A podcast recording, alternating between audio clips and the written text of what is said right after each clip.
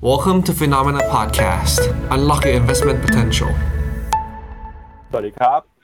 สวัสดีครับ ต้อนรับคุณผู้ชมนะครับ เข้าสู่รายการข่าวเช้า Morning Brief ครับ สรุปข่าวสำคัญเพื่อไม่ให้คุณพลาดทุกโอกาสการลงทุนครับ วันพฤหัสบดีที่ 10 สิงหาคมครับ เจอกับเราสองคน ผมปั๊บจิรติคันติพะโล และพี่พีทนัทนันบางสมบูรณ์ครับ สวัสดีครับพี่พีทครับ สวัสดีครับ ครับวันนี้ก็พี่พีทมาแทนพี่แบงค์อีกหนึ่งวันนะครับ พี่แบงค์ติดภารกิจนะครับ ก็เนื้อหาสาระข่าวสารยังคงน่าสนใจเช่นเคยครับ เมื่อคืนนี้นะครับเราเห็นความเปลี่ยนแปลงในฝั่งของตลาดหุ้นนะครับ มีแรงเทขายออกมาในหลายประเทศเลยทีเดียว ความกลัวหลักๆนะครับ ก็มาจากสถานการณ์ที่เกิดขึ้นในจีน ที่มีการรายงานตัวเลขเงินเฟ้อในเดือนล่าสุดเนี่ยเข้าสู่ภาวะติดลบนะครับ ตอนนี้จีนเองก็เข้าสู่สถานการณ์ภาวะเงินฝืดด้วยนะครับ ประกอบกับครับมีข่าวที่เข้ามาซ้ำเติมก็คือประธานาธิบดีโจไบเดนนะครับลงนามในคำสั่งพิเศษของประธานาธิบดี สั่งเข้าไปควบคุมจำกัดดูแลนะครับห้ามภาคเอกชนสหรัฐเข้าไปลงทุนนะครับในอุตสาหกรรมที่มีความเกี่ยวข้องกับเทคโนโลยีในจีนด้วย ปัจจัยนี้นะครับก็เข้ามากดดันบรรยากาศการทุนนะครับยิ่งเป็นการซ้ำเติมสถานการณ์เศรษฐกิจจีนที่ดูเหมือนว่าย่ำแย่เนี่ยก็ย่ำแย่ลงไปมากกว่านี้นะครับขณะที่เมื่อวานนี้มีข่าวก็คือในอิตาลีครับที่รัฐบาลเนี่ยออกมาประกาศนะครับว่าจะเก็บภาษีครับจาก windfall tax หรือว่าภาษีลาบลอยนะครับที่ธนาคารหลายแห่งในอิตาลี ได้รับประโยชน์จากการขึ้นดอกเบี้ยนะครับจะเก็บสูงถึง 40%จากรายได้กำไรที่เพิ่มขึ้นมาจากดอกเบี้ยที่เพิ่มสูงขึ้นมาเลยทีเดียว แต่ปรากฏว่าพอมีการประกาศข่าวแบบนี้ออกมาเนี่ยราคาหุ้นของธนาคารพาณิชย์อิตาลีปรับตัวลงมาอย่างรุนแรงนะครับสุดท้ายแล้วเนี่ยก็เลยต้องกลับมาพิจารณามาตรการนะครับไม่กล้าเก็บภาษี windfall tax ในสัดส่วนที่สูงขนาดนั้นแล้ว รวมไปถึงนะครับจะพาคุณผู้ชมไปติดตามกันกับสถานการณ์นะครับเรื่องของราคาอาหารราคาธัญพืช ล่าสุดนะครับราคาข้าวครับปรับตัวขึ้นไปทำจุดสูงสุดนะครับตั้งแต่ปี 2008 เลยทีเดียวครับย้อนหลังกลับไปก็ประมาณ 15 ปีเลยนะครับสาเหตุสำคัญก็มาจากสถานการณ์เอลนินโยนะครับพืชผลผลิตภัณฑ์ลดน้อยลงไป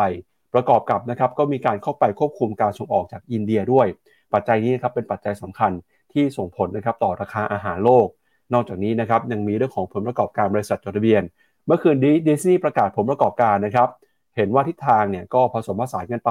แต่อะไรก็ตามนะครับเขามีการส่งสัญญาณที่จะเก็บราคาค่าเก็บเรื่องของราคาค่าสมาชิกนะครับจากแพลตฟอร์มสตรีมมิ่งต่างๆเลยพ้องยิ่ง Disney Plus เพิ่มมากขึ้นด้วยนะครับ ก็ส่งผลทาให้ครับ ตลาดเองก็ตีความว่าน่าจะส่งทำให้รายได้ของ Disney เนี่ยปรับตัวเพิ่มสูงขึ้นมานะครับก็เมื่อคืนนี้ after hour ราคาหุ้นของ Disney ก็ปรับตัวบวกขึ้นมา แล้วเดี๋ยวเรามาลุ้นกันต่อกับหุ้นไทยด้วยนะครับเมื่อวานนี้ ตลาดหุ้นไทยก็มีการปรับตัวอย่างน่าสนใจนะครับลุ้นกับข่าวเรื่องของการจัดตั้งรัฐบาลครับเมื่อวานนี้มีข่าวนะครับว่าพักเพื่อไทยเนี่ยประกาศนะครับที่จะจับมือกับพรรคอื่นๆนะครับในการจัดตั้งรัฐบาล แต่ไม่มีก้าวไกลนะครับ แต่เมื่อวานนี้เนี่ยออกมาบอกว่าจะขอโทษก้าวไกลเพื่อแลกคะแนนเสียงในการโหวตนายกนะครับหุ้นไทยนี่ผันผวนเลยทีเดียวครับพี่บิ๊ ครับผมเรียกได้ว่าช่วงนี้นอกจากข่าวสารในตลาดโลกที่ต้องติดตามเป็นอย่างใกล้ชิดแล้วนะครับ ก็ยังมีเรื่องของตัวการเมืองภายในประเทศเนาะที่เรียกได้ว่าถือว่ามีการเปลี่ยนแปลงกันรายชั่วโมงรายแบบ4ชั่วโมงกันเลยทีเดียวนะครับ ช่วงนี้ผันผวนมากๆนักมากครับสำหรับการเมืองไทยครับผมครับมาดูกันนะครับ กับตลาดหุ้นสหรัฐในค่ำคืนที่ผ่านมาครับ เมื่อวานนี้เป็นยังไงบ้างครับ ส่วนใหญ่ก็ปิดลงไปอยู่ในแดนลบนะครับดัชนีดาวโจนส์ครับติดลบไป 0.5%มาอยู่ที่ระดับ 35,123 จุด S&P 500 ติดลบไป 0.7%นะครับ มาเคลื่อนไหวอยู่ที่ 4,467 จุดครับ ส่วน NASDAQ นะครับ เมื่อวานนี้หุ้นเทคเนี่ยก็ปรับลงมาแรงเช่นกัน ลบลงไปมากกว่า 1%หุ้นขนาดกลางขนาดเล็กนะครับ Russell Small Cap 2,000 ติดลบไป 0.9%ครับ แล้วก็ Wix Index นะครับ เมื่อวานนี้ก็ซื้อขายเคลื่อนไหวกันนะครับ อยู่ในระดับ 15.96 จุดนะครับ Wix Index เองก็เป็นตัวสะท้อนถึงความกังวลของตลาด และที่สำคัญนะครับวันนี้ครับ ตลาดลุ้นกันกับตัวเลขเงินเฟอ้อของสหรัฐครับ คืนนี้เนี่ยจะมีการเปิดเผยตัวเลขเงินเฟอ้อนะครับที่ตลาดก็รอลุ้นกันว่าเงินเฟ้อสหรัฐจะส่งสัญญาณปรับตัวลงมาหรือเปล่านะครับ ซึ่งเงินเฟ้อจะเป็นตัวเลขที่มีความสำคัญมากนะครับ เนื่องจากเป็นตัวชี้วัดถึงการใช้นโยบายการเงิน จากธนาคารกลางสหรัฐ ถ้าดูมุมมองของนักวิเคราะห์นะครับโพจากดาวโจนส์เนี่ยเขาก็บอกว่าเงินเฟ้อในเดือนกรกฎาคมนะครับคาดนะครับว่าจะปรับตัวขึ้นมาประมาณ 3.3%ครับเมื่อเทียบกับช่วงเดียวกันของปีก่อน แล้วก็เพิ่มขึ้นมาประมาณ 0.2%เมื่อเทียบกับเดือนก่อนหน้า แนวโน้มเงินเฟ้อของสหรัฐนะครับเห็นสัญญาณการปรับตัวลงมาอย่างต่อเนื่องในทีเดียวนะครับถ้าเงินเฟ้อลงมาเนี่ยก็ถือว่าเป็นข่าวดีนะครับที่จะทำให้แรงกดดันในการใช้นโยบายการเงินเข้มงวด ของธนาคารกลางสหรัฐลดน้อยลงไปด้วยนะครับประกอบกับเมื่อวานนี้เองก็มีปัจจัยที่เข้ามากดดัน ก็คือ Moody's ออกมาปรับลดเครดิตเรตติ้งนะครับของ ธนาคารขนาดกลางขนาดเล็กในสหรัฐประมาณ 10 กว่าแห่งครับพี่พีทครับผมเรียกได้ว่าเป็นการเข้าสู่รอบย่อของในอของตลาดสหรัฐนะครับ ทั้งในส่วนของตัว S&P 500 แล้วก็แน่นอนครับช่วงนี้เรื่องของตัวกลุ่มหุ้นเทคนะครับก็จะถูกกดดันค่อนข้างหนักนะครับผมส่งผลให้ NASDAQ เองก็ณปัจจุบันเองหลุดเส้น 20 วันลงมา แล้วก็เมื่อวานเมื่อคืนวันซืนนี้ ดูเหมือนจะมีแท่งโดจิที่คล้ายๆ กับการหยุดลงเนาะแต่ปรากฏว่าผลสุดท้ายแล้วเนี่ยฮะก็ตาม ตามมาด้วยเมื่อคืนนี้ที่เป็นแท่งแดงเต็มแท่งลักษณะนี้เท่ากับว่าณตรงนี้เองนะครับ ในส่วนของตัวเซนติเมนต์ตลาดยังไม่ดีขึ้นมากนักสักเท่าไหร่นะครับ เพราะฉะนั้นสำคัญครับ คืนนี้ต้องดูอัตราเงินเฟ้อเป็นยังไงบ้าง ถ้าอัตราเงินเฟ้อเองอยู่ในจุดที่ ถือว่าทรงๆหรือข้อดีที่สุดเลยก็คือ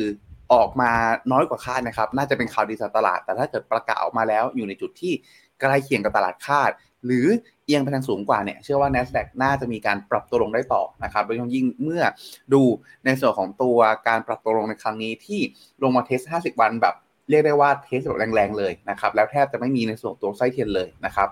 พอดูในกราฟวิกันบ้างครับก็ต้องบอกว่าอยู่ในทรงที่คล้ายๆ กันยังไม่มีสัญญาณการกลับตัวแต่อย่างใดนะครับ เพราะฉะนั้นนะตรงนี้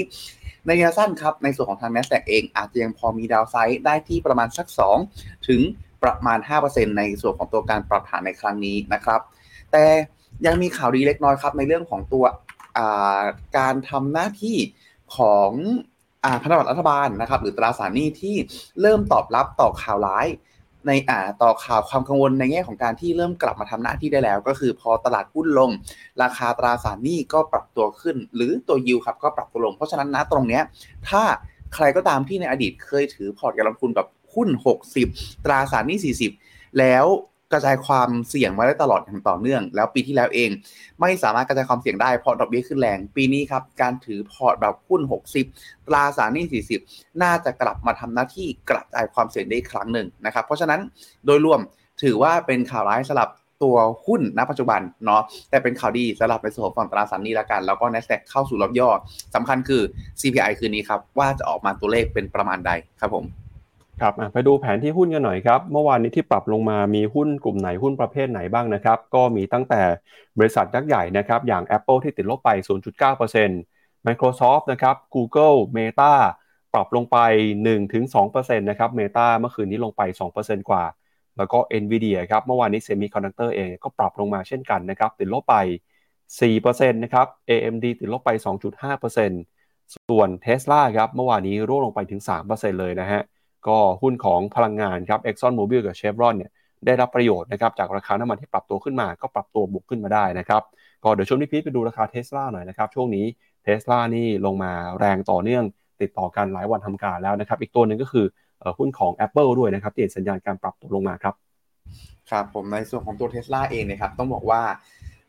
ช่วงประมาณสัก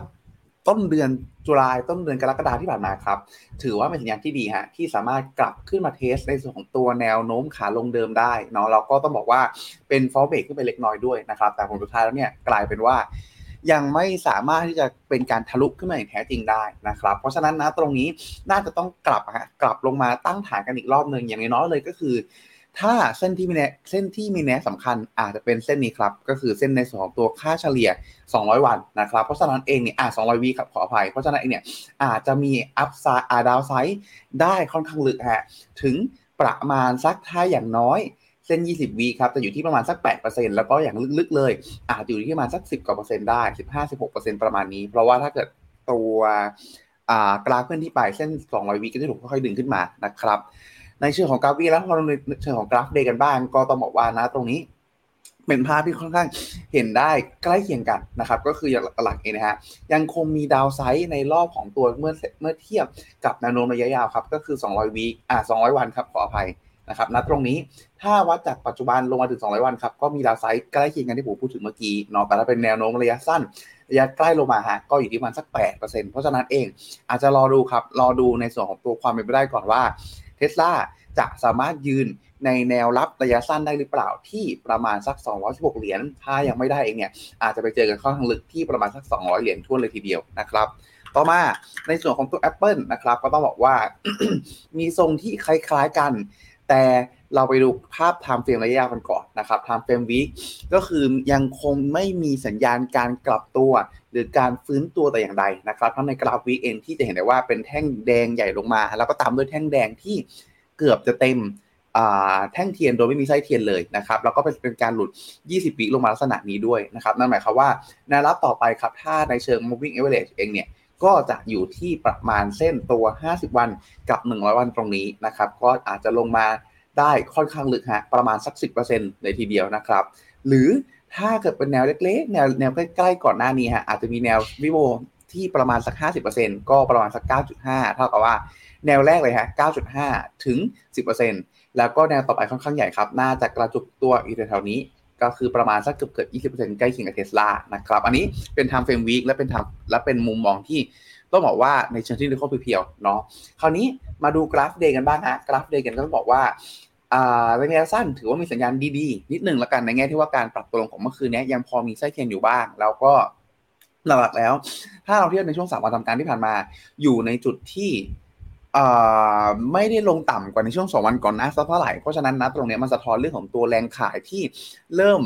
เริ่มคลี่คลายลงบางส่วนนะครับ เพราะฉะนั้นระยะสั้นอาจจะมีการลง ที่เบาลงหรือออกข้างได้ในช่วงอ่าช่วงบางระยะเวลา แต่ที่ผมพูดถึงก่อนหน้านี้ก็คือ มันถูก cover ถูกคลุมเอาไว้ด้วยพามเพียงที่ยาวกว่า ก็ยังมีดาวไซด์ที่ค่อนข้างน่ากังวลในระดับหนึ่งเลยทีเดียวครับครับไปดูต่อนะครับกับความเคลื่อนไหวในตลาดหุ้นยุโรปกันบ้างครับเมื่อวานนี้ตลาดหุ้นยุโรปเห็นสัญญาณการฟื้นตัวขึ้นมาแล้วนะครับดัคของเยอรมนีบวกขึ้นมา 0.5%ฟุตซี่ร้อยอังกฤษบวกขึ้นมาได้ 0.8%ส่วน CAC 40 ของฝรั่งเศส บวกขึ้นมา 0.7%ครับยูโรสต็อก50 นะครับ บวกขึ้นมา 0.6%อยากพาคุณผู้ชมไปดูภาพของแผนที่หุ้นกันหน่อยนะครับ ว่าเมื่อวานนี้ตลาดหุ้นยุโรปส่วนใหญ่เป็นยังไงกันบ้างครับ เมื่อวานนี้ที่บวกขึ้นมาได้เนี่ยก็หนุนนำมาโดยหุ้นในกลุ่มพลังงาน แล้วก็กลุ่มสถาบันการเงินนะครับ อย่างหุ้นในกลุ่มพลังงานเนี่ยแน่นอนครับก็ปรับตัวบวกขึ้นมาตอบรับข่าวที่ราคาน้ำมันนะครับเดินหน้าปรับตัวสูงขึ้นนะครับ โดยเชลบวกขึ้นมา 2.3% เอ่อ total นะครับก็บวกขึ้นมาประมาณ 3% BP บวกขึ้นมา 2.6%ขณะที่หุ้นในกลุ่มสถาบันการเงินของยุโรปเมื่อวานนี้ ก็ปรับตัวขึ้นมา ตอบรับข่าวนะครับที่ธนาคารกลางของอิตาลีเนี่ยเตรียมการจะพิจารณา ก่อนหน้านี้มีข่าวว่าจะเก็บภาษีลาบลอยหรือ windfall tax ในสัดส่วนประมาณ 40%นะครับของรายได้กำไรจากอัตราดอกเบี้ยที่เพิ่มสูงขึ้น แต่พอราคาหุ้นเมื่อวานนี้ ปรับตัวลงไปอย่างรุนแรงเนี่ยก็ทำให้ตอนนี้ธนาคารกลางเริ่มพิจารณานะครับที่จะปรับเปลี่ยนไม่กล้าเก็บภาษีสูงขนาดนั้น เพราะกลัวว่าจะกระทบต่อเสถียรภาพในระบบการเงินนะครับก็ทำให้เมื่อวานนี้หุ้นในกลุ่ม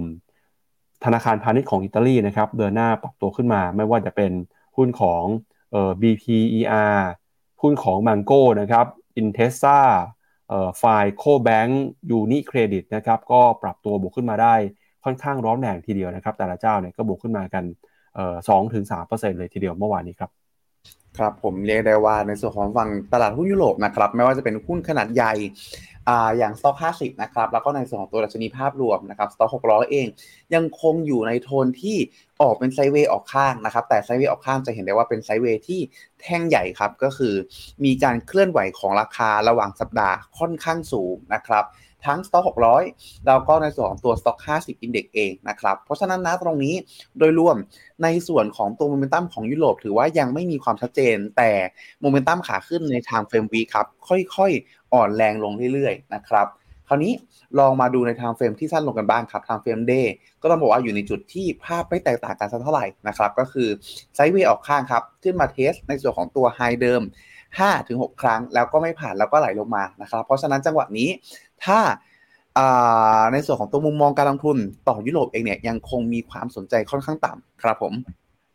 ไปดูกันต่อนะครับที่ความเคลื่อนไหวของตลาดหุ้นเอเชียกันบ้างครับวันนี้เปิดมาแล้วนะครับหุ้นเอเชียก็เต็มตัวครับรับมือกับตัวเลขเงินเฟ้อสหรัฐอเมริกาที่จะประกาศกันในค่ำคืนนี้นะครับล่าสุดเปิดมาเช้านี้ ตลาดหุ้นของญี่ปุ่นดัชนีนิกเกอิ225 ครับบวกขึ้นมา 0.01%ครับ มาเคลื่อนไหวอยู่ที่ระดับ 32,232 จุดนะครับ แล้วก็ออสเตรเลียนิวซีแลนด์ครับเปิดมาอยู่ในแดนลบเล็กน้อยนะครับในฝั่งของนิวซีแลนด์ ส่วนหุ้นจีนเนี่ยก็เคราะห์ซ้ำกำซัดนะครับ ก่อนหน้านี้รายงานกันไปตัวเลขส่งออกไม่ดี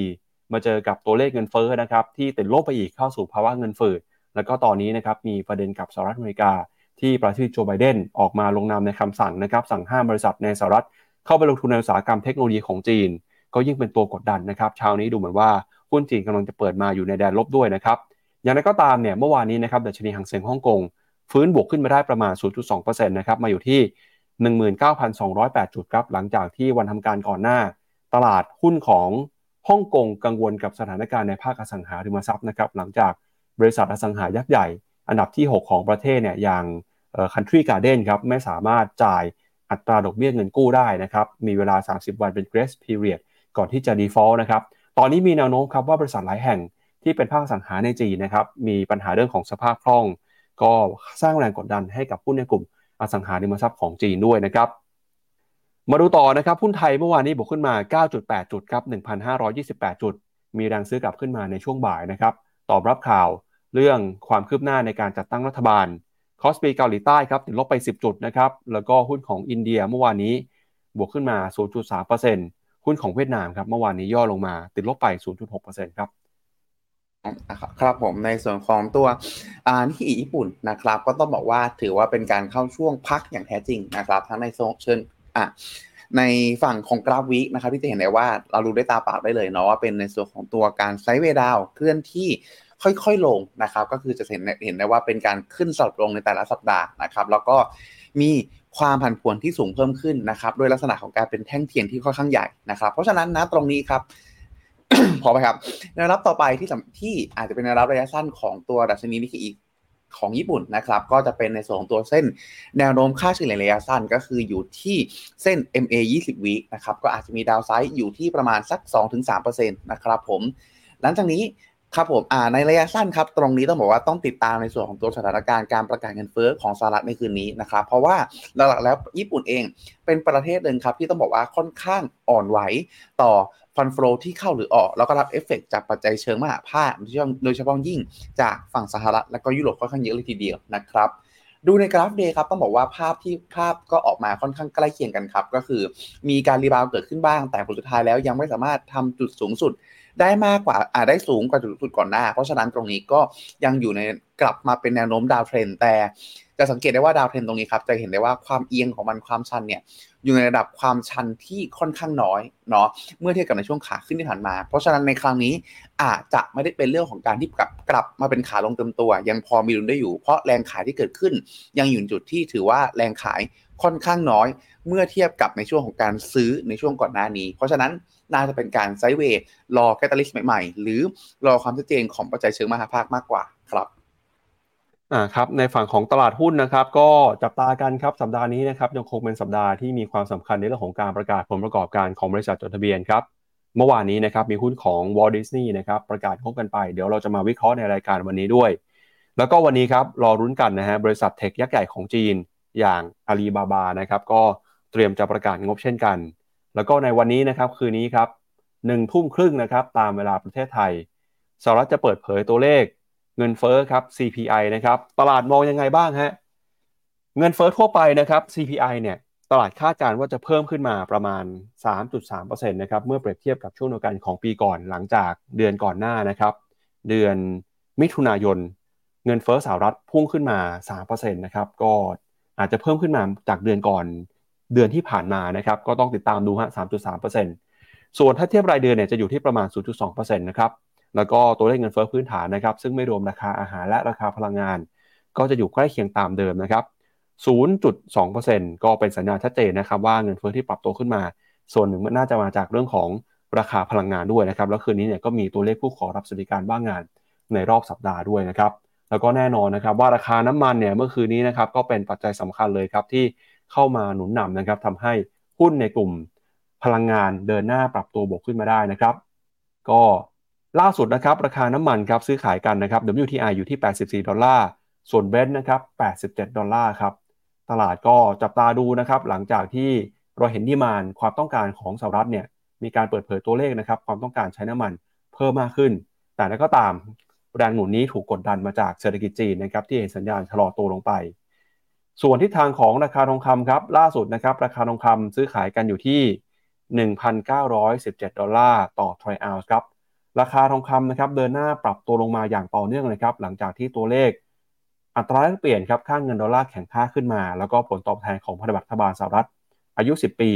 ปรับตัวเพิ่มขึ้นมาด้วยนะครับจากการส่งสัญญาณใช้นโยบายการเงินเข้มงวดของคณะกรรมการเฟด ตัวเลขเงินเฟ้อคืนนี้จะเป็นตัวเลขที่มีความสำคัญนะครับ ส่งผลต่อทิศทางราคาทองคำเพราะฉะนั้นใครมีทองคำอยู่ตอนนี้จับตาเงินเฟ้อคืนนี้ให้ดีครับ ครับผมถูกต้องเลยนะครับ เรียกได้ว่าเงินเฟ้อคืนนี้สำคัญเป็นอย่างยิ่งนะครับ ต่อราคาทองคำแล้วก็ราคาสินค้าพวกมันทั้งหลายนะครับ อันนี้เราลองมาดูในส่วนของตัวราคาน้ำมันก่อนละกันนะครับ คล้ายๆ กับภาพที่ให้ดูเมื่อวานนี้ก็คือน้ำมันปรับตัวขึ้นค่อนข้างเร็วในช่วงที่ผ่านมาครับ ในส่วนตัวกราฟวีเองจะเห็นได้ว่าเป็นแท่งเขียวต่อเนื่องกันมาเลยทีเดียวนะครับ มีข่าวดีละกันเนาะก็คือในส่วนของทางฝั่งสหรัฐเนี่ยเศรษฐกิจแข็งแกร่งกว่าที่คาด แต่กลับกันครับในฝั่งของทางจีนเองเนี่ยกลับอ่อนแอกว่าที่คาด เพราะฉะนั้นตรงนี้จะเห็นได้ว่า ตัวการปรับตัวขึ้นของแท่งเขียว มีลักษณะความที่แท่งเล็กลงนะครับและตรงนี้ก็คือหลักๆเท่ากับว่าความผันผวนเริ่มน้อยลง แล้วก็ในส่วนของตัวความคาดหวังการปรับตัวขึ้นอาจจะเริ่มน้อยลงด้วยนะครับ อพอดูในส่วนของตัวกราฟเดย์กันบ้างครับ ก็ต้องบอกว่าอยู่ในโทนที่ถือว่ามีสัญญาณที่ดีเพิ่มเติมมากขึ้นละกันในแง่ที่ว่าเราจะได้เห็นเรื่องของตัวแท่งที่เป็นแท่งแบบสั้นๆ ลักษณะนี้นะครับเกิดขึ้นบ้าง เพราะฉะนั้นนะตรงนี้เท่ากับว่ามันมีโอกาสได้พักบ้างทำให้ถ้าใครก็ตามที่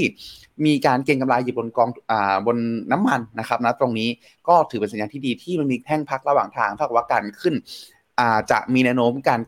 จะมีแนวโน้มการขึ้น อย่างมีเสถียรภาพเพิ่มเติมมากขึ้นนะครับต่อต่อเนื่องไปครับ การกลับขึ้นราคาน้ำมันนั้นตรงนี้ส่งผลครับส่งผลต่อเนื่องไปยังในสองตัวข่าววันนี้ที่เราจะพูดถึงถึงด้วยนะครับ ก็คือข่าวเรื่องของตัวราคาสินค้าพวกขมันอื่นที่เป็น soft commodity โดยเฉพาะข้าวครับที่ปรับตัวขึ้น ตราบใดก็ตามครับที่ราคาน้ำมันปรับตัวขึ้นในลักษณะนี้ จะเป็นเคราะห์ซ้ำกำซัดครับกับในส่วนของตัว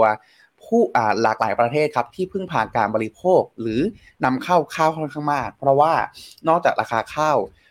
ปรับตัวขึ้นจาก supply ที่หายไปแล้ว แล้วยังมีในเรื่องของตัวราคาค่าขนส่งครับ ที่อาจจะกลับฟื้นขึ้นมาอีกครั้งหนึ่งนะครับ เพราะฉะนั้นตรงนี้ถือว่าราการปรับตัวขึ้นของน้ำมันนะตรงนี้ไม่ได้เป็นปัจจัยที่ส่งผลแค่เฉพาะตัวเอง แต่ส่งผลต่อเนื่องไปยังเชิงเศรษฐกิจ แล้วก็อัตราเงินเฟ้อต่อเนื่องไปเลยทีเดียวครับ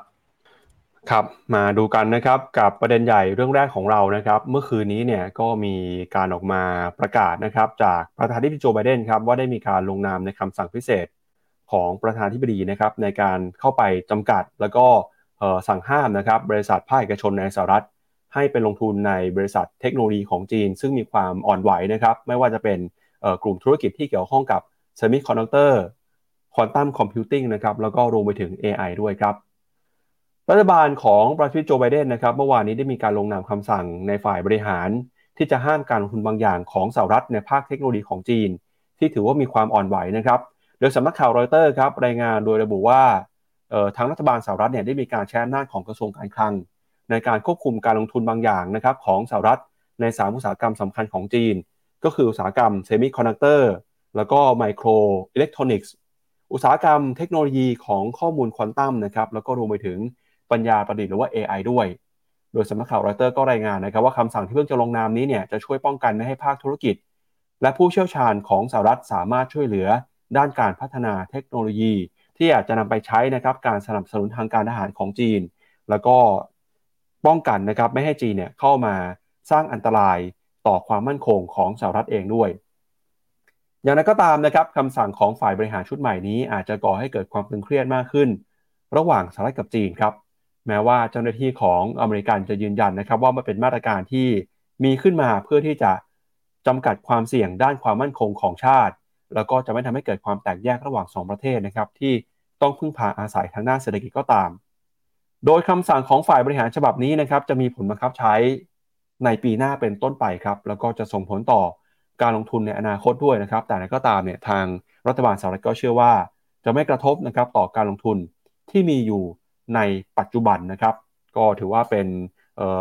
การประกาศครั้งใหม่นะฮะแล้วก็เมื่อวานนี้ครับเรารายงานกันไป เราบอกว่าโครงการนี้เนี่ยนะครับก็มีการห้ามการลงทุนนะครับในฝั่งของ private equity แล้วก็ venture capital ด้วยนะครับ แล้วก็รวมไปถึงครับในกิจการค้าร่วมในภาค semiconductor นะครับแล้วก็รวมไปถึงภาคควอนตัมด้วย ก็ตอนนี้สหรัฐนะครับยังคงมีนโยบายที่แข็งกร้าวต่อจีนนะครับแม้ว่าเศรษฐกิจทั้งสองประเทศนี้จะได้รับผลกระทบจากนโยบาย กีดการการค้า แล้วก็กีดการเทคโนโลยีก็ตาม ช่วงนี้เนี่ยสหรัฐนะครับในฝั่งของการเมืองก็บอกว่าพยายามจะฟื้นฟูความสัมพันธ์ แต่ในฝั่งของเศรษฐกิจยังคงออกนโยบายที่จะตอบรับนะครับกีดกันการค้ากีดกันเทคโนโลยีกับจีนอย่างต่อเนื่องเลยครับ ครับผมเรียกได้ว่ายังคงเป็นท่าทีแข็งกร้าวอย่างต่อเนื่องนะครับ แต่คราวนี้ต้องบอกว่าพอเราไปดูในส่วนของตัวคำสั่งที่เขาออกมาในครั้งนี้แล้วกันนะครับ ก็ถือว่ายังเป็น การเปิดช่องทางแล้วกันครับ ในแง่ที่ว่าเขาเลือกใช้ในส่วนของตัวการผ่าน executive order นะครับ ซึ่งเป็นคำสั่งพิเศษที่เป็นอำนาจการใช้โดยประธานาธิบดีนะครับ มันมีข้อดีในแง่ที่ว่ามันมีมันมีความสามารถในการอออกมาเป็นคำสั่งและกฎหมายได้อย่างรวดเร็วเนาะแต่มันมีข้อเสียภายในตัวเองครับ ก็คือเรื่องของการที่ว่า executive order นะตรงนี้ครับมันอยู่ในจุดที่สามารถบอกล้างได้อย่างรวดเร็วเช่นเดียวกันนะครับ เพราะฉะนั้นสมมติฮะในกรณีกรณีที่สมัยหน้า เกิดมีการเปลี่ยนพักหรือแม้กระทั่งประธานาธิบดีคนใหม่ที่ขึ้นมาแทนครับ เกิดเป็นสายที่โดวิชมากกว่านี้นะครับ ก็มีโอกาสครับที่อาจจะบอกล้างในส่วนของตัว executive order นะตรงนี้ได้ แตกต่างกันครับ แตกต่างกันไปครับจากในส่วนของตัวการประกาศกฎหมายโดยที่ผ่านรัฐสภานะตรงนั้นเองเนี่ยแน่นอนครับ เมื่อผ่านรัฐสภาออกมาเป็นกฎหมาย ถ้าจะยกเลิกกฎหมายก็ต้องผ่านรัฐสภาเช่นเดียวกันนะครับ แต่ไม่ว่ายังไงก็ตามนะตรงนี้เชื่อว่า ในส่วนของตัวทีม การมองจีนเป็นคู่แข่ง หรือเป็นในส่วนของตัวคู่คู่ขัดแย้ง น่าจะยังคงอยู่กับในส่วนของตัวฝั่งสหรัฐอีกสักระยะเวลาหนึ่งเลย เพราะฉะนั้นเองเนี่ยถึงแม้จะออกเป็น executive order ถ้าตัวเต็งที่จะชิงตำแหน่งประธานาธิบดียังเป็นคุณโจไบเดนกับคุณโดนัลด์ทรัมป์สองคนนี้ เชื่อว่าแนวโน้มการกีดกันลักษณะนี้น่าจะยังคงอยู่ต่อไปครับ และแน่นอนครับเมื่อการที่บริษัทอย่างที่ผมพูดถึงเมื่อวานนี้ การที่บริษัทจีนเข้าถึงเข้าถึงเงินทุนได้ยากมากขึ้นนะตรงนี้ครับก็เป็นการกดดันทางอ้อมนะครับผม ครับอะก็พอนโยบายการเมืองนะครับ นโยบายเศรษฐกิจ มีความขัดแย้งกันแบบนี้เนี่ยก็ส่งผลทาให้นะครับ ในภาคของการเงินการลงทุนก็ได้รับผลกระทบไปด้วยนะครับพาคุณผู้ชมไปดูหน่อยครับกับตัวเลขนะครับ การลงทุนจากต่างประเทศนะครับ FDI ที่ต่างประเทศเข้ามาลงทุนในจีนเนี่ยปรากฏว่าตอนนี้ครับ ตัวเลข foreign investment นะครับในจีนปรับตัวลงไปครับทำจุดที่ต่ำที่สุด รอบ 25 ปีในไตรมาสที่ 2 เลยนะครับ ตอนนี้เนี่ยตัวเลข direct investment นะครับ มีมูลค่านะครับ ก็อยู่ที่ 4,600 ล้านเหรียญนะครับในฝั่งของ liability นะครับ ก็ลดลงไปประมาณ 87%เมื่อเทียบกับช่วงเดียวกันของปีก่อนนะครับสำหรับไตรมาสที่ผ่านมา โดยความกังวลนะครับของนักทุนต่างชาติที่ไม่กล้าเข้าไปลงทุนในจีนเนี่ย เพราะเขากังวลเรื่องที่ 1 ก็คือ เรื่องของความขัดแย้งทางภูมิรัฐศาสตร์ เรื่องที่2นะครับ ก็คือเรื่องของเศรษฐกิจภายในประเทศจีนเองฮะ ที่เห็นสัญญาณการชะลอตัวลงมาอย่างต่อเนื่อง แล้วก็มีเรื่องที่3นะครับก็คือปัญหา supply chain ครับที่ตอนนี้เนี่ยห่วงโซ่อุปทานของโลกก็ยังคงมีความสะดุดมีอุปสรรคอยู่นะครับ สิ่งที่เกิดขึ้นก็คือนักลงทุนครับก็เลยไม่กล้าตัดสินใจนะครับเข้าไปเอาเงินเนี่ยลงทุนในจีนเพิ่มเติมเพราะว่าก็กลัวนะครับว่าสหรัฐจะมีการเปลี่ยนแปลงนโยบายหรือเปล่า จะมีการสั่งแบนสินค้า มีการสั่งแบนการนำเข้าการส่งออกอีกต่อไปไหมหรือว่าเรื่องของจีนนะครับเศรษฐกิจที่ชะลอลงไปเนี่ยพอเข้าไปผลิตในจีนแล้ว อาจจะไม่มีกำลังซื้อในประเทศเข้ามาช่วยสนับสนุนก็ได้ ประกอบกับนะครับตอนนี้เนี่ยอุตสาหกรรมที่มีการแข่งขันอย่างหนักเลยฮะก็คืออุตสาหกรรมรถยนต์นะครับอุตสาหกรรมรถยนต์ในประเทศจีนเนี่ยก็แข่งขันกันรุนแรงมากครับใครที่จะไปลงทุนในตอนนี้เนี่ยก็กังวลเหมือนกันว่า ถ้าหากว่าเข้าไปลงทุนแล้วเนี่ยจะไม่สามารถออยู่รอดได้นะครับ เพราะว่าจีนเวลาเขาแข่งกันเขาแข่งกันโหดนะครับรถแรกแจกแถมมีการตัดราคากันด้วยนะครับพี่พิษ ครับผม แต่ตรงนี้ครับจะเห็นได้ว่าในกราฟที่ตัวปั๊บเปิดโชว์นะครับ จะเห็นได้ว่ายังคงมีความน่าสนใจครับในแง่ของตัวแท่งสีชมพูด้านล่างนะครับ ก็คือการที่บริษัทในจีนยังมีการ ออกไปลงทุนในต่างประเทศอย่างต่อเนื่องเนาะโดยเฉพาะยิ่งครับ ถ้าเราดูในช่วงประมาณสัก2อสแท่งที่ผ่านมานะครับก็มีการเติบโตหลังจากปี 2022 นะครับแล้วก็เพิ่งจะมาหดในช่วงของตัวครึ่งปีแรกที่ผ่านมาเท่านั้นเองนะครับเพราะฉะนั้นนะตรงนี้ยังคงสะท้อนอยู่ครับว่าทุนจีนเองเนี่ยยังคงไหลออกจากต่างาจากประเทศจีน แล้วก็ไปลงทุนในต่างประเทศค่อนข้างเยอะเลยทีเดียวนะครับเพียงแต่ว่ากลับกันครับในส่วนของตัวฝั่งนักลงทุนต่างประเทศเนี่ย กลับกังวลเรื่องของตัว supply chain เรื่องของตัว geopolitics ทั้งหลายนะครับ และหยุดการลงทุนนะครับณตรงนี้เรียกได้ว่าค่อนข้างกระทบกับในส่วนของตัวธุรกิจในจีนมากพอสมควรเลยทีเดียว อันนี้ครับอาจจะเป็นที่มาครับที่ทำให้ในส่วนของฝั่งทางธนาคารกลางจีนเอง เลยมีการลดการการสำรองของธนาคารหรือ RR นะครับลงอย่างต่อเนื่องเพื่อที่ว่าขอครับ เพื่อที่ว่าจะได้ช่วยหนุนหรือเสริมสภาพคล่องเข้ามาทดแทนครับ ในส่วนของตัวธุรกิจต่างๆ ที่ต้องการเงินทุน และไม่มีเงินลงทุนจากต่างประเทศเข้ามา และเลือกใช้ให้สามารถเลือกใช้ในส่วนของตัวเงินทุนจากธนาคารกลางหรือธนาคารต่างๆ ได้แทนครับ ครับก็ตอนนี้เครื่องยนต์เศรษฐกิจจีนก็ถือว่าน่ากังวลนะครับ เพราะว่าการลงทุนจากต่างประเทศเนี่ยลดน้อยลงไป ส่วนในประเทศเองนะครับทางฝั่งของภาคธุรกิจเองก็เคลื่อนย้ายเงินทุนนะครับโยกย้ายเงินไปลงทุนในต่างประเทศด้วย แล้วก็ก่อนหน้านี้ที่เรารายงานกันไปบอกว่าจากเศรษฐกิจจีนที่น่ากังวลเนี่ยทำให้ตอนนี้นะครับห้างร้านภาคธุรกิจเอง ต้องยอมลดราคาสินค้าเพื่อที่จะให้ธุรกิจอยู่รอดได้ แล้วพอราคาสินค้าเนี่ยตกต่ำลงมาเรื่อยๆ สิ่งที่เกิดขึ้นคืออะไรนะครับ ล่าสุดครับจีนเนี่ยกำลังเผชิญกับภาวะเงินเฟ้อนะครับหลังจากที่ตัวเลขเงินเฟ้อดัชนีราคาผู้บริโภคหรือว่า CPI ในเดือนกรกฎาคมครับส่งสัญญาณออกมาติดลบนะครับไปดูข้อมูลกันหน่อยครับทาง สำนักข่าวรอยเตอร์นะครับรายงานครับโดยทาง Voice of America ไทยก็มีการเขียนบทความนะครับอ้างอิงถึงรอยเตอร์ด้วย บอกว่าการบริโภคของจีนตอนนี้เนี่ยกำลังเข้าสู่ภาวะเงินฝืดแล้วก็ราคาสินค้า หน้าโรงงานยังคงลดลงมาอย่างต่อเนื่องเลยนะครับก็เป็นการชะลอตัวทั้งเงินเฟ้อในฝั่งของผู้ผลิต แล้วก็เงินเฟ้อในฝั่งของผู้บริโภคในเดือนกรกฎาคมนะครับตอนนี้ครับจีนยังไม่สามารถฟื้นฟูดีมานในประเทศได้ทำให้รัฐบาลจีนนะครับเผชิญกับแรงกดดันในการออกนโยบายกระตุ้นเศรษฐกิจมากขึ้นครับ มีความกังวลครับว่าเศรษฐกิจที่เติบโตช้ามากของจีนนะครับในช่วงปีนี้เนี่ยจะทำให้เศรษฐกิจของจีน ซึ่งมีขนาดใหญ่เป็นอันดับที่ 2 ของโลก อาจจะเข้าสู่ภาวะคล้ายๆ กับญี่ปุ่นนะก็คือภาวะทศวรรษที่หายไปหรือว่า lost decade นะครับซึ่งเป็นช่วงที่เงินเฟ้อเนี่ยซบเซาเข้าสู่ภาวะเงินฝืดนะครับแล้วก็รายได้ของประชาชนเนี่ยอยู่คงที่มาติดต่อกันหลายสิบปี สวนทางกับสถานการณ์เศรษฐกิจโลกที่เงินเฟ้อเติบโตขึ้นมาอย่างต่อเนื่อง โดยการฟื้นตัวทางเศรษฐกิจจีนนะครับในช่วงหลังโควิดเนี่ยชะลอตัวลงมา แม้ว่าในช่วงปีแรกๆจะฟื้นตัวขึ้นมาอย่างรวดเร็วนะครับเนื่องจากความต้องการในประเทศแล้วก็ต่างประเทศเนี่ยขาดแคลนแรงส่ง ขณะที่นโยบายในเศรษฐกิจของจีนครับยังไม่สามารถกระตุ้นนะครับให้กิจการทางเศรษฐกิจเดินหน้าเติบโตต่อไปได้ แล้วก็ล่าสุดเมื่อวานนี้นะครับก็ยิ่งมีตัวตอกย้ำก็คือ ตัวเลขดัชนีราคาผู้บริโภคของจีนในเดือนกรกฎาคม ติดลบไป 0.3%เมื่อเทียบกับช่วงเดียวกันของปีก่อน โดยดัชนีราคาผู้บริโภคของจีนนะครับเป็นการหดตัวลงมาครั้งแรกตั้งแต่เดือนกุมภาพันธ์ ปี 2020 นะครับอ่า2021 ครับหลังจากยุคของโควิดขณะเดียวกันครับดัชนีราคาผู้ผลิตหรือว่า PPI เนี่ยก็หดตัวลงมาติดต่อกันเป็นเดือนที่ 10 แล้วนะครับ ติดลบไปอีก 4.4%ครับติดลบมากกว่าที่ตลาดคาดการไว้นะครับทำให้ตอนนี้จีนก็เป็นประเทศแรกในกลุ่ม G20 ที่รายงานนะครับตัวเลขเงินเฟ้อในฝั่งของผู้บริโภคที่ติดลบครับ นอกจากนี้นะครับภาวะเงินเฟ้อเนี่ยยังคงทำให้เกิดความกังวลต่อประเทศคู่ค้าของจีนด้วยนะครับ โดยเราจะเห็นว่าประเทศคู่ค้าของจีนในช่วงหลังนี้เนี่ยก็มีการส่งออกสินค้านะครับไปยังจีนลดน้อยลง เพราะว่า demand ความต้องการของจีนหดหายไปด้วยครับรายงานของเศรษฐกิจจีนที่สะท้อนแบบนี้นะครับก็ทำให้ตลาดหุ้นของจีนในช่วงที่ผ่านมาเนี่ยไม่ค่อย perform เท่าไหร่นะครับมีการปรับตัวลงมา underperform เมื่อเปรียบเทียบกับตลาดหุ้นในภูมิภาค แล้วก็จีนนะครับมีการกำหนดเป้าหมายเงินเฟ้ออยู่ที่ 3%เพราะฉะนั้นเนี่ยจำเป็นต้องใช้นโยบายกระตุ้นเศรษฐกิจนะครับแล้วก็ที่สำคัญคือ GDP ครับการเติบโตเศรษฐกิจ จีนตั้งเป้าไว้ 5%แต่ไตรมาสหนึ่งไตรมาสสที่ผ่านมาเติบโตต่ำกว่าคาดนะครับก็ถือว่าเป็นโจทย์ใหญ่เป็นความท้าทายใหญ่ของรัฐบาลจีนในปีนี้เลยทีเดียวครับ ครับผมก็ต้องบอกว่าอ่าเราเริ่มต้นจากในส่วนของตัวอัการภาวะเงินฝืดก่อนละกันนะครับภาวะเงินฝืดคือการที่ราคาสินค้าและบริการปรับตัวลดลงนะครับ เพราะฉะนั้นแน่นอนครับสิ่งที่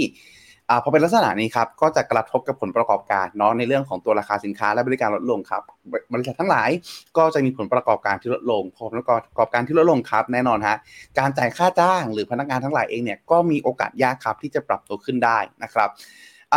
มันมีข้อดีข้อหนึ่งแล้วกันก็คือเท่ากับว่าในแง่หนึ่งครับ เรื่องของการที่ถ้าเงินฝืดนะฮะถ้าเรามองไปข้างหน้าถ้าก็ราคาสินค้าจะปรับตัวลง เราอาจจะเก็บเงิน ไว้ตอนนี้ก่อนก็ได้ แล้วเข้าไปซื้อในช่วงอนาคตก็ได้ อันนี้คือข้อดีเนาะแต่ข้อต่อไปกลายเป็นข้อดีที่เกิดขึ้นในข้อเสียครับก็คือ เท่ากับว่านะตรงนี้มันจะเป็นการกดดันในเรื่องของตัวกำลังการอ่าในเรื่องของตัวการบริโภคไปอีกต่อหนึ่งนะครับเพราะคนมองไปแล้วข้างหน้าเอ๊ะราคาจะปรับตัวลงเพราะฉะนั้นฉันไม่ต้องรีบซื้อ พอไม่ต้องรีบไม่ต้องรีบซื้อไม่ต้องบริโภคปุ๊บก็กดดันการบริโภคไปต่อหนึ่งนะครับรวมไปถึงในเรื่องของตัวในเชิง supply chain ก็คือเท่ากับว่าถ้าผู้ผลิตอย่างจีนอาผู้ผลิต หรือผู้บริโภคอย่างจีนเองนะครับ อยู่ในจุดที่เงินฝืดปุ๊บนั่นหมายความว่าถ้าเขา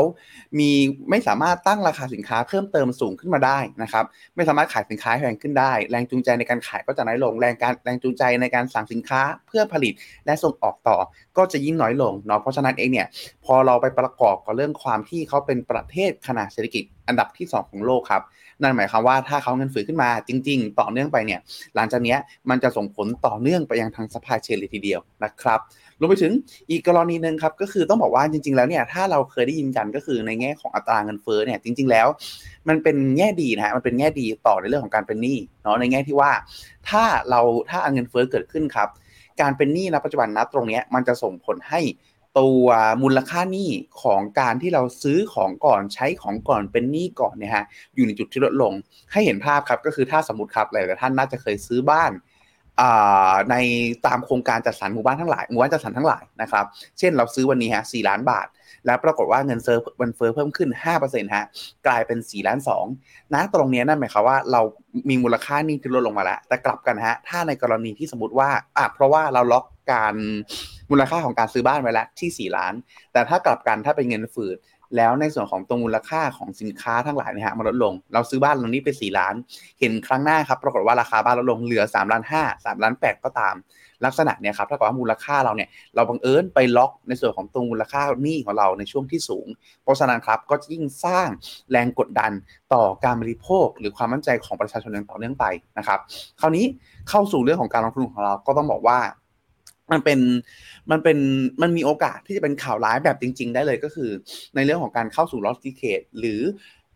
เศรษฐกิจที่เข้าสู่ภาวะหดตัวจริง ๆ นะครับ กับในเรื่องของตัวอีกแง่นึงก็คือเป็นแรงกดดันที่มากขึ้นเรื่อยๆครับ ให้ในส่วนของทางโปริบูโรและฝ่ายโอเปอเรชั่นทั้งหลายในฝั่งรัฐบาลของจีน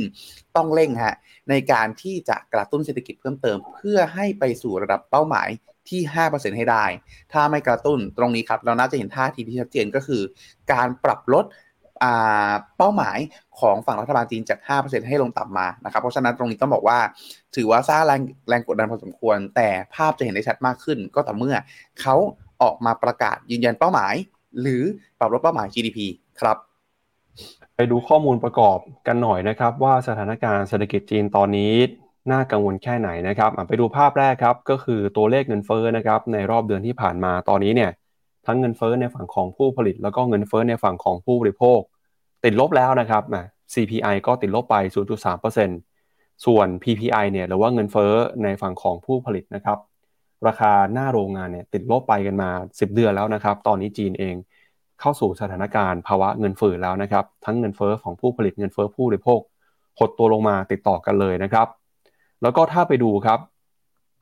ตัวเลขเงินเฟ้อเนี่ยของจีนนะครับ ก็ ปรับตัวลดลงมาในการวิเคราะห์นะครับ ทั้งเกือบจะทุกมาตรวัดเลยนะครับ ก็ทำให้ตลาดกังวลพอสมควรครับโดยพ้องยิ่งเรื่องของเงินเฟ้อในฝั่งของผู้ผลิตนะครับ ก็ลงมาต่ำสุดตั้งแต่ปี 2016 เลยทีเดียวครับ ไปดูต่อครับอีกหนึ่งเรื่องนะครับก็คือเรื่องของ export price index หรือว่าดัชนี ราคาส่งออกของจีนนะครับ ก็ตอนนี้ครับปรับตัวลงมาต่ำสุดนะครับในรอบ 10 ปีเลยครับ ตอนนี้มาอยู่ที่ระดับ 93.3 จุดนะครับ ครั้งสุดท้ายเนี่ยที่อยู่ในระดับนี้ก็คือช่วงของปีประมาณปี 2016-2015 นะครับ ก็ถือว่าเศรษฐกิจจีน มีตัวเลขอะไรที่ออกมาเปิดเผยช่วงนี้ก็คือไม่ค่อยดีสักเท่าไหร่เลยนะฮะ แล้วก็มีความเสี่ยงนะครับว่าเวลาที่เกิดภาวะเงินเฟ้อเนี่ย GDP นะครับก็จะปรับตัวลดลงไปด้วยครับ ปีนี้รัฐบาลตั้งเป้าว่า GDP จะเติบโตอยู่ที่ประมาณเอ่อห้าเปอร์เซ็นต์ฮะก็เงินฝืดเข้ามากดดันเองแบบนี้ก็ยิ่งเป็นความเสี่ยงนะครับทำให้เศรษฐกิจจีน ส่งสัญญาณชะลอตัวมากขึ้นไปอีกนะครับ ไปดูตัวเลขเงินเฟ้อจีนนะครับ ว่าไส้ในเนี่ยมีสัดส่วนไหนที่หดลงมามากที่สุดนะครับ ก็หนึ่งในนั้นนะครับก็คือเรื่องของเอ่อ transportation ครับแล้วก็มีราคาบ้านนะครับ ราคาที่อยู่อาศัยในภาคอสังหาริมทรัพย์ที่เข้ามากดดันตัวเลขเงินเฟ้อของจีนในรอบนี้ครับ ครับผมก็ยังคงเป็นเรื่องของตัวความเชื่อมั่นเนาะที่ประชาชนเองยังใช้การเดินทางกันไม่เต็มที่ แล้วก็เรื่องของตัวภาคอสังหาที่กดดันนะครับ ในเชิงของตัวฟันเดเมนทัลอ่าในเชิงของตัว valuation แล้วก็ earning กันบ้างนะครับ ก็เรียกได้ว่าฝั่งจีนนะครับยังอยู่ในจุดที่ถือว่า ค่อนข้างถูกนะครับค่อนข้างถูก แต่ว่าในส่วนของตัว e a r n i n g หรือฝั่งซ้ายครับก็คือค่าการกำไรเส้นสีส้มๆ ฝั่งซ้ายที่คู่กับเส้นดำนะครับตรงนั้นยังไม่ปรับตัวเพิ่มขึ้นนะครับก็คืออค่อนข้างภาพคล้ายกันครับระหว่างภาพเสียง SCSI 300นัดตรงนี้ กับหน้าถัดไปครับในส่วนของตัว MSCI China นะครับที่อยู่ในจุดที่ต้องบอกว่า ถูกเหมือนกันเนาะแต่ในส่วนตัว e a r n i n g หรือคาดการผลตอบแทนเนี่ยยังไม่ฟื้นตัวนะครับเพราะฉะนั้นนะตรงนี้เชื่อว่าทิกเกอร์สำคัญครับ ยังคงอยู่ที่ในกำมือของรัฐบาลจีนครับ ถ้าเขายังคงตั้งเป้าหมายที่ 5%ครับนะตรงนี้เรียกได้ว่าจำเป็นอย่างยิ่งครับ ที่เขาจะต้องกระตุ้นเศรษฐกิจขนาดใหญ่เลยทีเดียว เพื่อที่ว่าจะได้ชดเชยกับในช่วงของ 7 เดือนที่ผ่านมาที่มีมีไตรมาสหนึ่งที่ดีไตรมาสสที่แย่นะครับเพราะฉะนั้นต้องขนาดใหญ่มากพอสมควรเลยทีเดียวนะครับแต่ถ้าเกิดสมมติยังอยู่ในจุดที่ยังออกมาทีละนิดทีละหน่อยออกมาค่อนข้างน้อย หรือไม่ออกมาเลยในลักษณะนี้เท่ากับว่ามีความเป็นไปได้สูงครับ ที่เขาจะต้องมีการลดในส่วนของตัวเป้าการเติบโตลงมาครับเชื่อว่านะตรงนี้เวลาที่เหลืออีกประมาณสัก 4 เดือน เราน่าจะใกล้ได้เห็นภาพที่ชัดเจนมากขึ้นเรื่อยๆครับว่าผลสุดท้ายแล้วทางการจีนจะเลือก ออกมาในทางไหน กระตุ้นเศรษฐกิจ หรือยอมลดเป้าของตนเองนะครับ ครับก็เรื่องจีนนี่มีคุณผู้ชมคอมเมนต์เข้ามาเยอะเลยนะครับเดี๋ยวชวนพี่พีทอ่านคอมเมนต์เรื่องจีนนะครับมีพี่เจเจษดานะครับเข้ามาคอมเมนต์บอกว่า อย่างนี้เนี่ยก็คิดว่าน่าจะมีนโยบายอัดฉีดทางการคลังจากจีนเพิ่มขึ้นมาเหมือนกันนะครับ ก็ทุกคนก็ลุ้นนะครับว่าจะมาหรือเปล่านะครับ ใช่ครับต้องบอกว่าทางการคลังเนี่ยฮะเขาอัดฉีดเข้ามามากที่สุดในรอบประมาณ10 15 ปีเลยทีเดียวนะครับ ทั้งในส่วนของตัวการลด RRR ทั้งในส่วนของตัวการลด OMO อ่าไม่ใช่การลด OMO การอาชีพสภาพคล่องผ่าน Open Market Operation นะครับ เรียกได้ว่าค่อนข้าง aggressive ในเชิงของนโยบายการเงินนะครับ แต่สิ่งที่ขาดหายไปครับก็คือนโยบายการคลัง คือเรียกได้ว่านะตอนนี้ถ้าเรามองฝั่ง สหรัฐฝั่งยุโรปคือดูดสภาพคล่องกลับแล้ว แต่ในส่วนของตัวฝั่งจีนเนี่ยกับฉีดเงินเข้าระบบอย่างมากฮะสำคัญคือ ณตอนนี้ประชาชนแม้จะมีเงินในกระเป๋าเยอะ แต่ยังไม่เชื่อมั่นนะยังไม่มั่นใจเอ๊ะ จะใช้เงินเหล่านี้ดีหรือไม่ หรือต้องเก็บเงินเหล่านี้เอาไว้สำรองเผื่อในอนาคตครับเพราะฉะนั้นหลังจากนี้ต้องรอลุ้นกันละครับว่าทางการจีนจะใช้มาตรการในลักษณะไหนในการฟื้นตุฟื้น ฟูความมั่นใจของทั้งภาคเศรษฐกิจ ภาคธุรกิจ แล้วก็ภาคประชาชนครับให้ฟื้นกลับมาเพื่อที่ว่าผลสุดท้ายแล้วเนี่ยเงินที่มีอยู่จำนวนมากในกระเป๋าของประชาชน และภาคธุรกิจทั้งหลาย จะถูกควักออกมาและใช้จ่ายและหมุนเวียนในเศรษฐกิจเพิ่มเติมมากขึ้นครับครับไปดูที่ยุโรปกันหน่อยฮะเรื่องของ windfall tax หรือว่าภาษีลาบลอยนะครับจากการขึ้นอัตราดอกเบี้ยครับก็ในช่วงปีที่ผ่านมานะครับธนาคารหลายแห่งในยุโรปโดยเฉพาะยิ่งธนาคารพาณิชย์นะครับ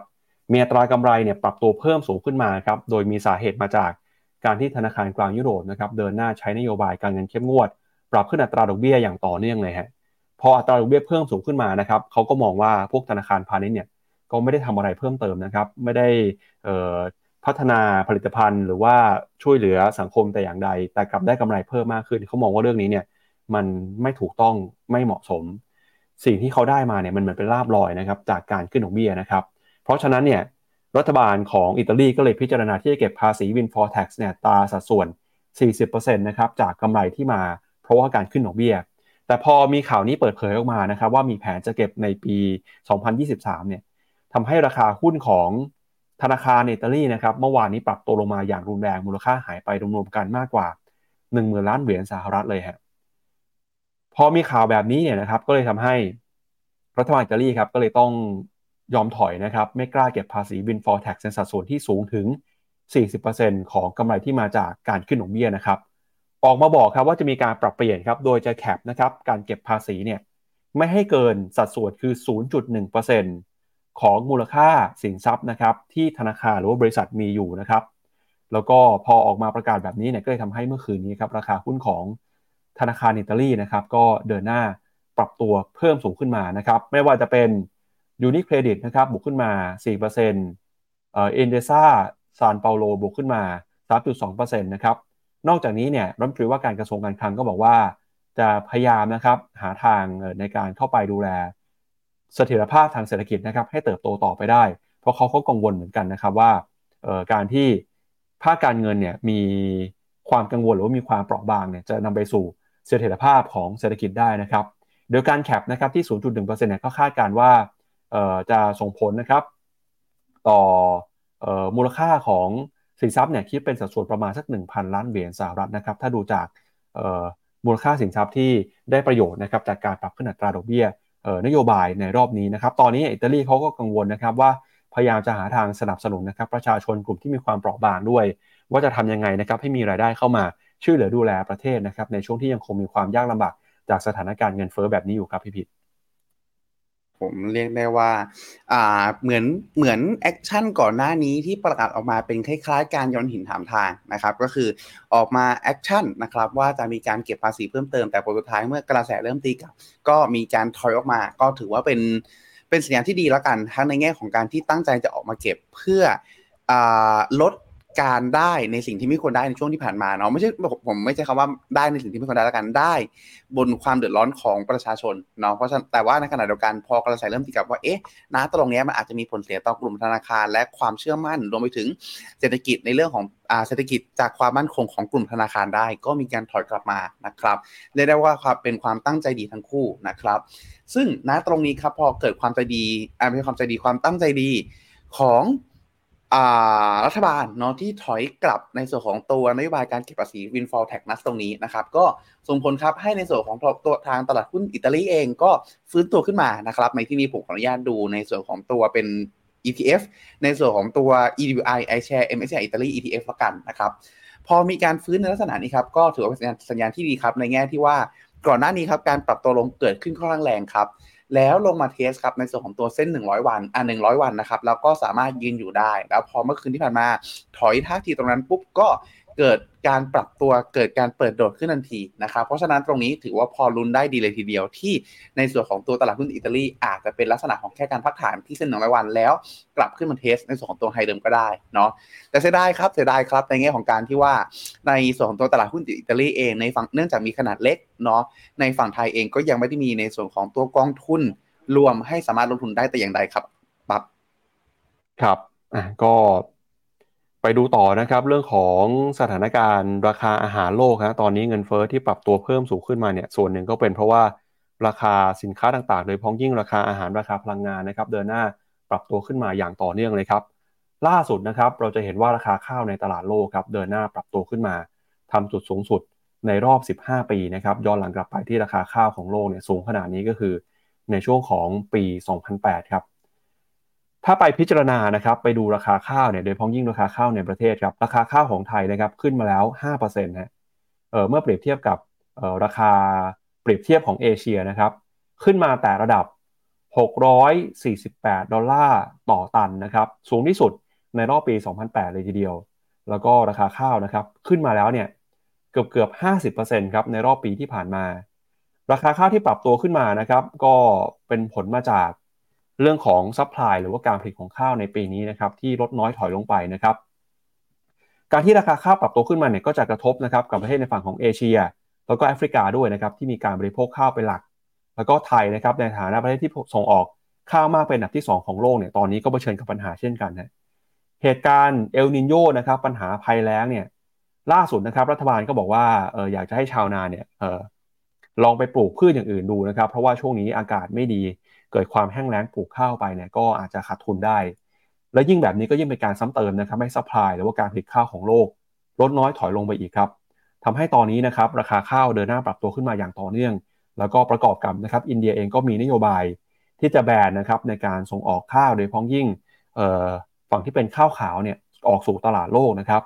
ก็ยิ่งทำให้ราคาข้าวของโลกพุ่งขึ้นมาสูงขึ้นไปอีกครับ ก็น่ากังวลนะครับ ข่าวนี้เนี่ย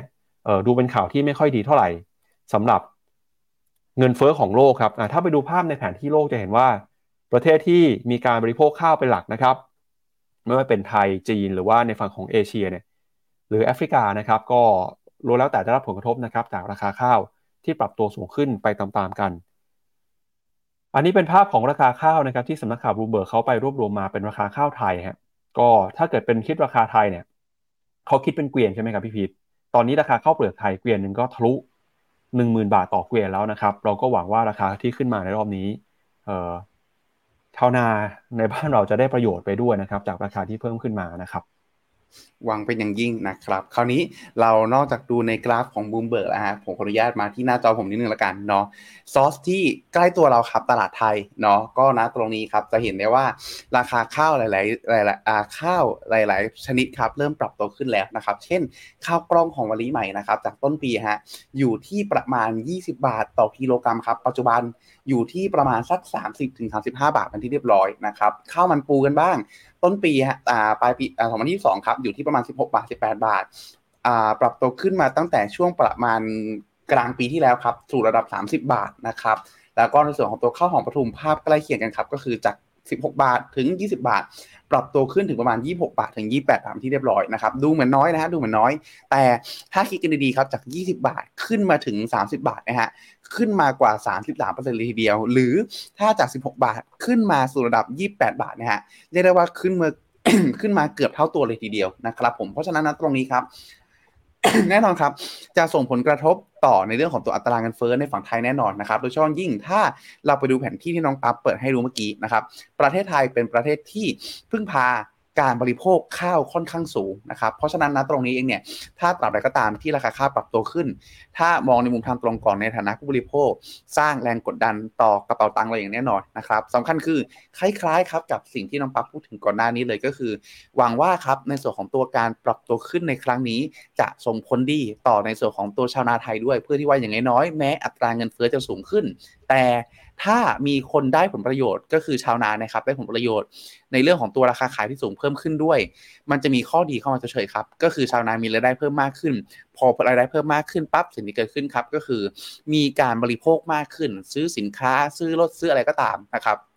นะตรงเนี้ยเงินจะหมุนเวียนมากขึ้น และช่วยให้ถ้าเงินเฟ้อขึ้นสมมติขึ้น 2%แต่เงินแต่รายได้เพิ่มขึ้น 3%นะตรงเนี้ยในภาพรวมเศรษฐกิจก็ยังถือว่าไปได้ต่อนะครับ เพราะฉะนั้นต้องดูกันครับว่า ในเรื่องของตัวรายได้ฝั่งภาคการเกษตรจะเป็นยังไงบ้างนะครับ แต่ต้องไม่ลืมครับสิ่งที่ผมพูดตอนต้นว่านะตอนนี้ตัวราคาข้าวถูกกดดัน โดยในเรื่องของตัวราคาน้ำมันที่ปรับเพิ่มขึ้นด้วย เพราะว่าข้าวเองต้องมีการขนส่ง และถ้าราคาราคาน้ำมันปรับตัวเพิ่มสูงขึ้นแน่นอนครับ แม้ว่าละแม้ว่า supply ฝั่งข้าวจะเข้ามาเพิ่มขึ้น แต่ถ้าค่าขนส่งเพิ่มขึ้นณตรงนี้ก็อาจจะสร้างแรงแรงกดดัน ต่อเนื่องไปยังในส่วนของตัวราคาข้าวต่อเนื่องไปได้นะครับ ซึ่งก็เลยเป็นที่มาครับเป็นที่มาในส่วนของหน้าถัดไปครับน้องปั๊บก็คือในส่วนของตัวราคาข้าวนะครับผมที่นอกจากดูที่ตลาดไทยได้แล้ว ก็ยังมีในส่วนของตัวกราฟที่เรานำมานะครับเป็นหน้าถัดไปอีกหน้าหนึ่งขออภัยครับ ตรงนี้ก็จะเป็นราคาข้าวชนิดต่างๆ เช่นเดียวกันนะครับจะเห็นได้ว่าในช่วงปี 2023 ครับตรงท่อนปลาย มีการปรับตัวขึ้นอย่างก้าวกระโดดเลยเนาะก็เป็นเรื่องจากการที่ซัพพลายขาดหายไปบางส่วนนะครับแต่ฝั่งอินเดียห้ามการลดการส่งออกแล้วก็เรื่องของตัวเอลนีโญนะครับแล้วก็มีเรื่องของตัวราคาน้ำมันที่ปรับตัวขึ้นด้วยนะครับเพราะฉะนั้นเองเนี่ยนอกจากจับตาดูแค่ราคาตัวสินค้าและต้องดูด้วยฮะว่าผลสุดท้ายแล้วเอฟเฟกการขึ้นราคานะตรงเนี้ยมันส่งผลไปถึงการบริโภคหรือเปล่า ถ้า มีผู้ได้รับประโยชน์อาจจะพอชดเชยได้นะครับ แล้วก็รวมไปถึงเรื่องของตัวเอฟเฟกจากราคาน้ำมันที่สูงขึ้นด้วยว่าจะกระทบมากน้อยแค่ไหนครับผม ครับก็ภาพแผนที่นี้น่าสนใจนะฮะเพราะว่าเขาไปรวบรวมมาครับเขาบอกว่าเวลาที่ประชากรในประเทศต่างๆเขากินข้าวเนี่ยเขาก็ไปนับแคลอรี่ครับว่าข้าวที่กินหรือว่าอาหารที่ทานเนี่ยมีสัดส่วนของข้าวนะครับ เป็นสัดส่วนเท่าไหร่ ก็ไปดูเนี่ยประเทศที่มีสัดส่วนแคลอรี่มาจากการบริโภคข้าวเกินกว่า 50%นะครับมีประเทศอะไรบ้าง ก็มีไทยเนี่ยนะครับแน่นอนนะครับมีไทยมีเมียนมานะครับมีกัมพูชา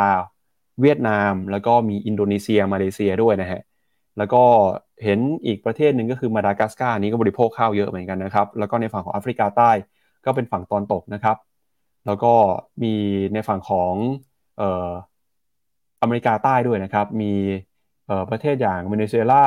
มีโคลอมเบีย เปรูก็บริโภคข้าวกันเยอะเหมือนกันนะครับ เพราะฉะนั้นเนี่ยราคาข้าวเพิ่มขึ้นมาประเทศเหล่านี้ก็น่าจะได้รับผลกระทบกันพอสมควรเลยครับ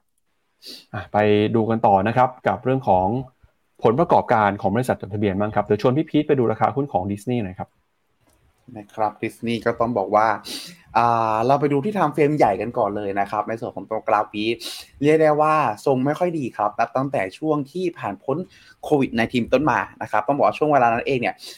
แม้จะมีแรงกดดันจากเรื่องของตัวส่วนสนุกเนาะที่เขาไม่สามารถเปิดทำการได้ตามปกติ แต่มีเรื่องของตัว Disney Plus ที่ มีรายได้เติบโตอย่างก้าวกระโดดรวมไปถึงถ้าถ้าว่าก็ตามตรงครับ ในช่วงเวลานั้นเองเนี่ยในฝั่งของตัวมาเวลทำรายได้ได้ค่อนข้างดีครับ แต่หลังจากนั้นเป็นต้นมาครับ ในส่วนของแม้สวนสนุกจะเปิดชดเชยขึ้นมาได้นะครับ แต่นะแต่นะตรงนี้เองตัว subscription ตัว online time ของตัวช่วงเวลาดูของคนที่ดู Disney Plus ก็ปรับตัวลดลงรวมไปถึงการที่ Disney Plus ครับเลือกเพิ่มในส่วนของตัวราคาค่า subscription ครับก็น่าจะสร้างแรงกดดันพอสมควรเลยทีเดียวครับ ณตรงนี้กราฟวีนะยังมีสัญญาณการฟื้นตัวแต่อย่างใดเลยทีเดียวครับผม ครับอ่าเดี๋ยวมาดูกันนะฮะว่างบเมื่อคืนนี้เป็นยังไงบ้างนะครับ ก็เมื่อวานนี้ดิสนีย์เปิดเผยผลประกอบการนะครับ ปรากฏว่าก็ผสมผสานนะครับ มีฝั่งของธุรกิจที่เติบโตขึ้นมา แล้วก็มีบางธุรกิจที่ชะลอลงไปด้วยนะครับ ถ้าไปดูใน EPS นะครับหรือว่ากำไรต่อหุ้นครับ ตอนนี้อยู่ที่1เหรียญ3เซนนะครับอะตัวนี้อาจจะสูงกว่าที่ตลาดคาดเพราะตลาดคาดว่าอยู่ที่ 95 เซนแต่ถ้าไปดูรายได้เนี่ยนะครับ อันนี้ต่ำกว่าคาดครับ รายได้ของไตรมาสที่ 2 อยู่ที่ 22,330 ดอลลาร์ ต่ำกว่าที่ตลาดคาดไว้ อย่างที่ผมบอกนะครับว่ามีทั้งธุรกิจที่ดีแล้วก็ธุรกิจที่ไม่ดี เอาธุรกิจที่ไม่ดีก่อนนะธุรกิจสตรีมมิ่งตอนนี้ครับกำลังถูกกดดันนะครับ เพราะว่าตัวเลข subscriber เนี่ยหรือว่าผู้ใช้งานครับลดลงไป 7%นะครับ เมื่อเปรียบเทียบกับไตรมาสก่อนครับ ลงมาเหลืออยู่ที่ 146 ล้าน1แสนรายทั่วโลกเลยนะครับ สาเหตุสำคัญที่ทำให้ subscriber ของ Disney Plus ในไตรมาสที่ผ่านมาหดตัวลงไปก็เนื่องมาจากดิสนีย์ครับเขาไปสูญเสียใบอนุญาตนะครับในการถ่ายทอดคริกเก็ตนะครับในอินเดียเนี่ยทำให้คนอินเดียก็ใช้แอปพลิเคชันนะครับน้อยลงไปด้วย ประกอบกับนะครับ ก็มีประเด็นนะครับที่ทางดิสนีย์เนี่ยเขาเตรียมการจะขึ้นราคาค่าแพ็กเกจนะครับแล้วก็รวมไปถึงที่ Netflix เคยใช้ก็คือ ห้ามแชร์ password ฮะดิสนีย์กำลังจะใช้นโยบายนี้เหมือนกันนะครับแต่นั้นก็ตามครับก็ยังมีบางธุรกิจที่เติบโตขึ้นมาได้ดี หนึ่งในนั้นนะครับก็คือธุรกิจสวนสนุกครับ Parks and Experience แล้วก็รวมไปถึง Products เนี่ยปรับตัวขึ้นมา 13%เลยนะครับก็ธุรกิจสวนสนุกตอนนี้เนี่ยกำลังมีคนนะครับเดินทางกลับไปท่องเที่ยวกันเพิ่มมากขึ้นนะครับแล้วก็รวมไปถึงธุรกิจภาพยนตร์ด้วยนะครับเป็นยังไงเดี๋ยวไปดูข้อมูลกันประกอบเพิ่มเติมหน่อยนะฮะ อะดิสนีย์นะครับก็มี 3 ธุรกิจหลักนะครับ ด้วยกันฮะอะอย่าเพิ่งขึ้นมานะครับ เดี๋ยวไปดูอะมาที่หน้านี้ก่อนนะครับ ก็สามธุรกิจหลักของดิสนีย์นะครับมีอะไรบ้างฮะก็คือธุรกิจ1นะฮะสตูดิโอครับ2คือสวนสนุกแล้วก็ 3 คือสตรีมมิ่งนะครับเขาก็บอกจะพัฒนาทั้ง 3 คอธุรกิจนี้นะครับ ในช่วงที่ผ่านมาเนี่ยแต่ละธุรกิจนะครับก็เห็นสัญญาณที่ชะลอตัวแล้วครับ โดยเฉพาะยิ่งธุรกิจสตรีมมิ่งนะครับที่ เห็นสัญญาณติดลบไปนะครับ แต่นั้นก็ตามก็ได้เรื่องของรายได้จากสวนสนุกเพิ่มขึ้นมา แล้วก็ไฮไลท์นะครับก็มีภาพยนตร์ในไตรมาสที่ผ่านมาอย่างเอ่ออวตารนะครับก็มีรายได้เพิ่มมากขึ้นนะครับเอ่อเป็นภาพยนตร์ที่สร้างรายได้สูงที่สุดเป็นอันดับที่ 3 ในประวัติการ แล้วก็รายได้จากการขายลิขสิทธิ์เนี่ยก็ยังคงเพิ่มขึ้นมา นอกจากนี้นะครับดิสนีย์ก็มีการเเพิ่มนะครับภาพยนตร์ใหม่ๆ ที่จะเข้ามานะครับในช่วงไตรมาสนี้ด้วยนะครับ แล้วก็รวมไปถึงสวนสนุกเองก็มีการปรับปรุงพัฒนาให้ดีมากขึ้นไปอีกนะครับ ตัวเลขนะครับ Disney Plus Subscriber เนี่ยกำลังชะลอลงไปนะครับ จากแรงกดดันในฝั่งของอินเดีย และนี้ก็เป็นรายชื่อนะครับ ภาพยนตร์ที่จะเข้ามาฉายในช่วงของไตรมาสที่ 3 ปีนี้นะครับ ก็มีเรื่องอะไรที่น่าจะทำยอดขายได้ดีบ้างก็มี The Marvel นะครับ แล้วก็ส่วนใหญ่เป็นการ์ตูนนะครับ มี Inside Out 2 นะครับในปีหน้ามี Wish มีหลาย ๆ เรื่องนะครับ ส่วนใหญ่ก็เป็นการ์ตูนนะครับของ Disney ก็มีทั้ง 20th Century Marvel Searchlight Disney แล้วก็มี Pixar ด้วยนะครับ แล้วก็นี่เป็นซีรีส์ครับ ก็เยอะเหมือนกันนะฮะ ตอนหลัง ๆ จะเห็นว่าคุณภาพของซีรีส์ที่อยู่ในแพลตฟอร์ม Disney Plus เนี่ยก็พัฒนาขึ้นมาอย่างต่อเนื่องเลยนะครับ งั้นเดี๋ยวเราไปดูกันหน่อยฮะว่า มุมมองของนักวิเคราะห์นะครับ ต่อรายได้แล้วก็ผ ลประกอบการของดิสนีย์จะเป็นยังไงบ้างครับ ตอนนี้นะครับดิสนีย์เขาก็บอกว่าจะเก็บค่าธรรมเนียมเพิ่มมากขึ้นนะครับอตอนนี้รายได้ในฝั่งของธุรกิจต่างๆ หลักๆเนี่ยตอนนี้รายได้หลักมาจากธุรกิจ media แล้วก็ entertainment แล้วนะครับ ไปดูมุมมองของนักวิเคราะห์จากบูมเบิร์กนะครับพี่พินผมในส่วนของตัวมุมมองนักวิเคราะห์จากบูมเบิร์กนะครับ ก็ยังคงแนะนำเป็นบายขอไปครับ ในส่วนของตัวทาง นักวิเคราะห์นะครับก็ยังคงแนะนำเป็นบ่ายซะส่วนใหญ่นะครับประมาณ 28 เจ้านะครับผมในแผนที่แนะนำถือประมาณสัก 8 เจ้า แล้วก็ขาย 2 เจ้านะครับหลังๆเองนะตรงนี้น่าจะเป็นผลมาจากการจากเรื่องของการที่ valuation เขาปรับตัวลงมาค่อนข้างถูกนะครับก็คือการที่เขาปรับราคาปรับตัวลงมาค่อนข้างเยอะนะครับแล้วก็หลังจากนี้มันเป็นเรื่องของการที่ว่าจะพลิกฟื้นในเรื่องของตัว e a r n i n g หรือกำไรได้ยังไงนะครับหนึ่งในเหตุหนึ่งในสิ่งที่ดิสนีย์ประกาศไว้ว่าจะทำแล้วกันนะครับก็คือเรื่องของการที่นอกจากเพิ่มเลเวนูโดยการ ใส่ความต่อเนื่องแล้วก็หวังจากเรื่องของตัวรายได้จากตัวภาพยนตร์และซีรีส์ทั้งหลายเนี่ยให้เติบโตมากยิ่งขึ้นเลยนะครับ อีกเรื่องหนึ่งที่เขาประกาศว่าจะทำก็คือเรื่องของการ cost efficiency หรือการคุมคอสให้ให้มีประสิทธิภาพมากขึ้นนะครับ ซึ่งจะทำให้ครับ แม้ว่า revenue เองจะอยู่ในจุดที่อาจจะทรงๆ แต่ถ้าใช้งบประมาณอย่างมีคุณภาพมากขึ้น ก็อาจจะเรียกได้เรียกว่าไงดีครับ คุมงบประมาณให้ดีมากขึ้น อะใช้คำนี้ นะครับก็จะส่งผลให้ในส่วนของตัวกำไรเองเนี่ยสามารถเติบโตได้นะครับเพราะฉะนั้นเองเนี่ยเท่ากับว่าหลักๆแล้วเขาใช้กลยุทธ์ในลักษณะที่เร่งทางในส่วนของตัว revenue ก็คือรายได้ แล้วก็คุมคอสให้ดีเพื่อให้ earning เติบโตได้ด้วยนะครับแล้วก็น่าสนใจเป็นอย่างยิ่งครับการที่ เขาระบุถึงการสูญเสียลายเส้นในส่วนของตัวฝั่งอินเดียนะครับทำให้ในส่วนของตัว subscription ตกลงมา ตรงเนี้ย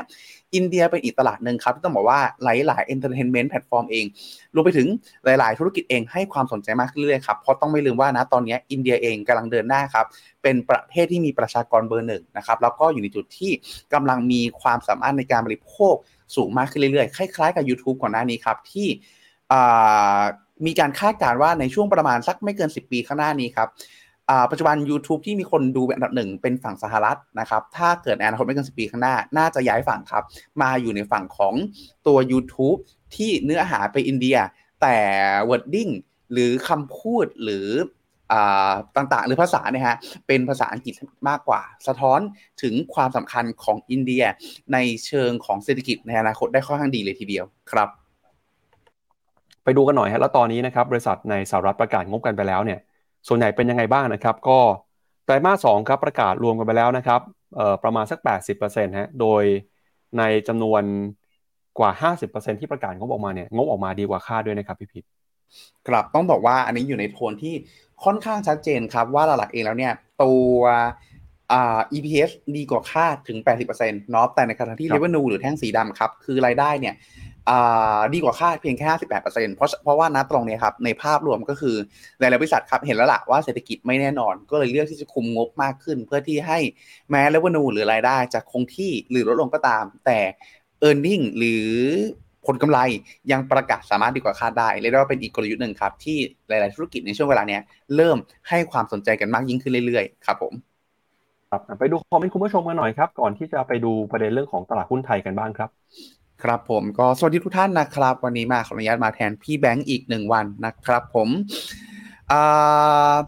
ผมชอบคุณสุสุรพัฒน์ครับผมดาวการเงินบวกดาวอลิเท่ากับการเงินมีปัญหานะครับ ช่วงนี้ถือว่าดาวการเงินกับดาวอลินี้น่าจะเข้าจีนพอสมควรเลยทีเดียวนะครับต่อไปนะครับ กองเม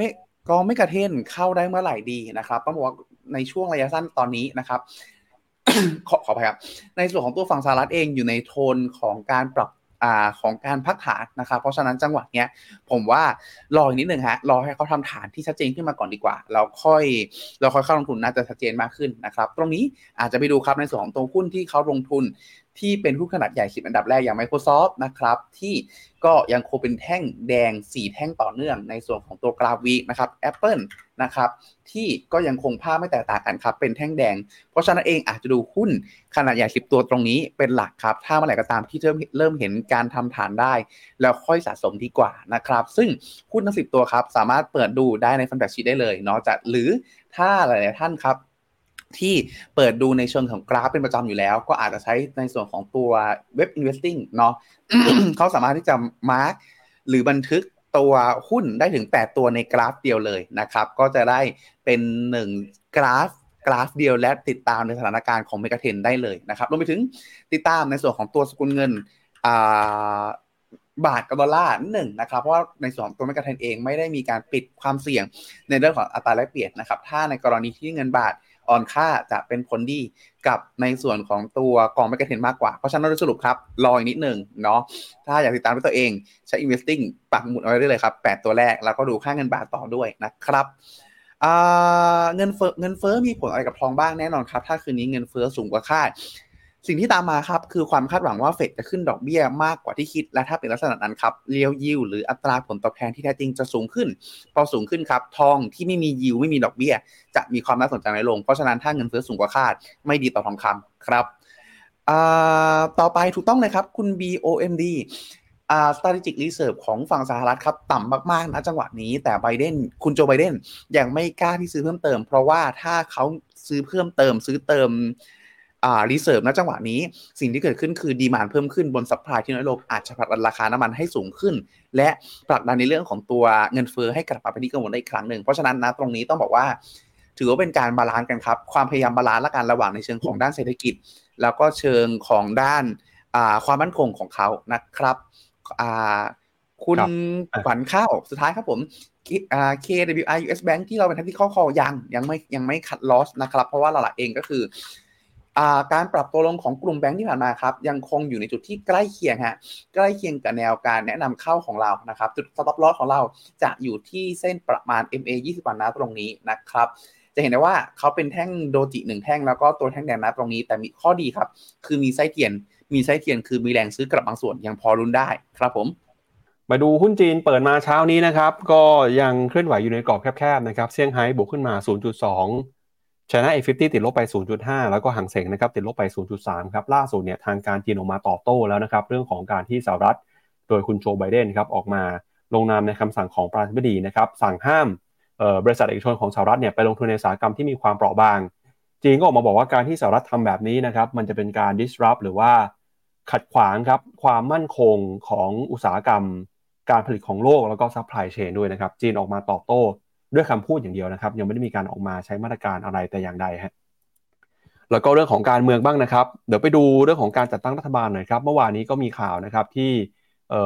ทางฝั่งของพรรคเพื่อไทยเนี่ยออกมาแถลงนะครับ เรื่องของการเปิดตัวพรรคร่วมรัฐบาลครับ ข้อมูลณวันที่ 9 สิงหาคมนะครับมีกี่เสียงแล้วครับ รวมกันทั้งหมดเนี่ยตอนนี้ได้ 228 เสียงนะครับ มีเพื่อไทย